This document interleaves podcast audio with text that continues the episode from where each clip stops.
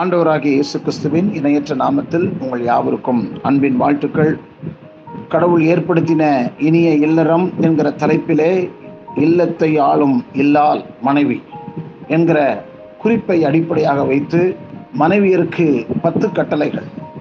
அதாவது பத்து குறிப்புகளை பத்து ஆலோசனைகளை வேதத்திலிருந்து நான் சொல்லி வருவதை கூர்மையாக கவனித்து அதை அப்பியாசப்படுத்தும் எட்டாவதாக ஒரு காரியம் கணவனை பற்றி பிறரிடம் குறை கூறாதிருங்கள். பிறரையும் கூற விடக்கூடாது. உங்கள் கணவரால் கஷ்டப்படுத்தப்படுகிறீர்கள் என்று யாரும் உங்களிடம் கூறுவதை அனுமதிக்காதீர்கள்.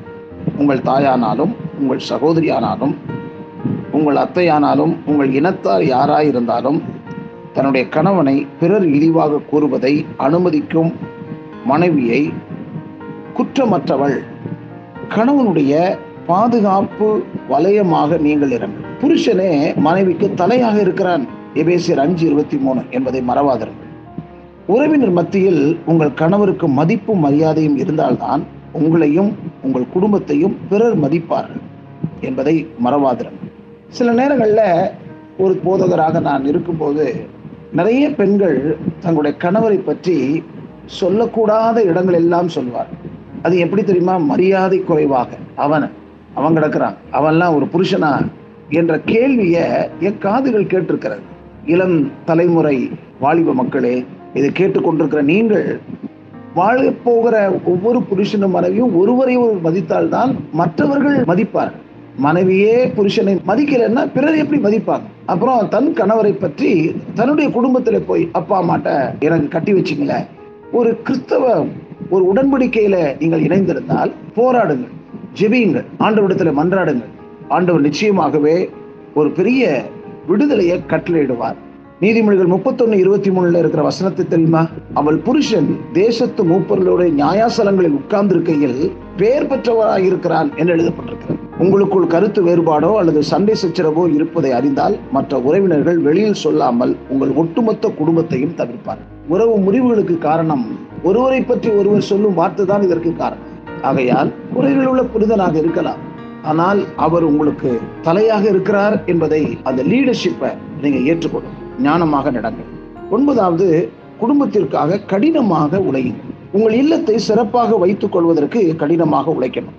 நீதிமொழிகள் முப்பத்தொன்னு இருபத்தி ஏழு சோம்பலின் அப்பத்தை புசியாமல் வீட்டின் காரியங்களில் கண்ணோட்டம் உள்ள பெண்ணாக இருக்க வேண்டும்.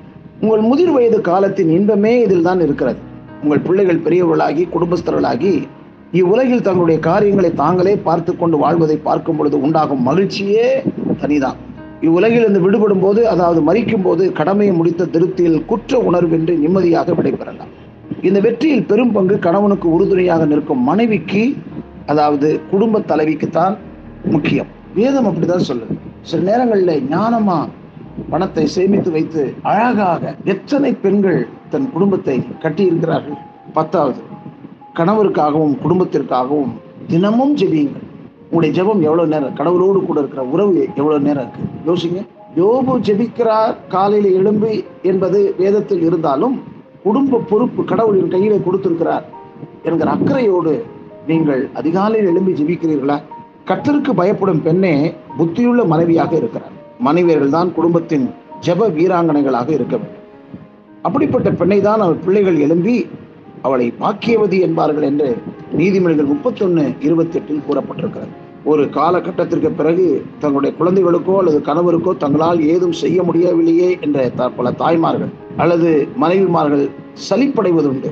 ஆனால் அவர்களுக்காக எப்பொழுதும் ஜெபிக்கலாம் அல்லவா?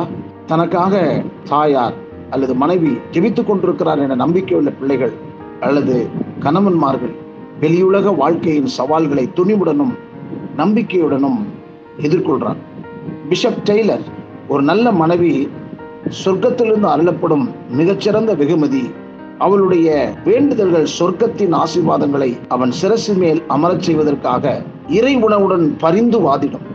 இது சொன்னது பிஷப் டெய்லர் உங்களுடைய ஜெபமே உங்களுடைய பிள்ளைகளுக்கும் கணவருக்கும் நெஞ்சார நேசிக்கும் பிரதானமான வெகுமதி என்பதை மறவாதிருங்கள் கர்த்தருக்கு பயப்படுகிற ஸ்திரீயே புகழப்படுவார்.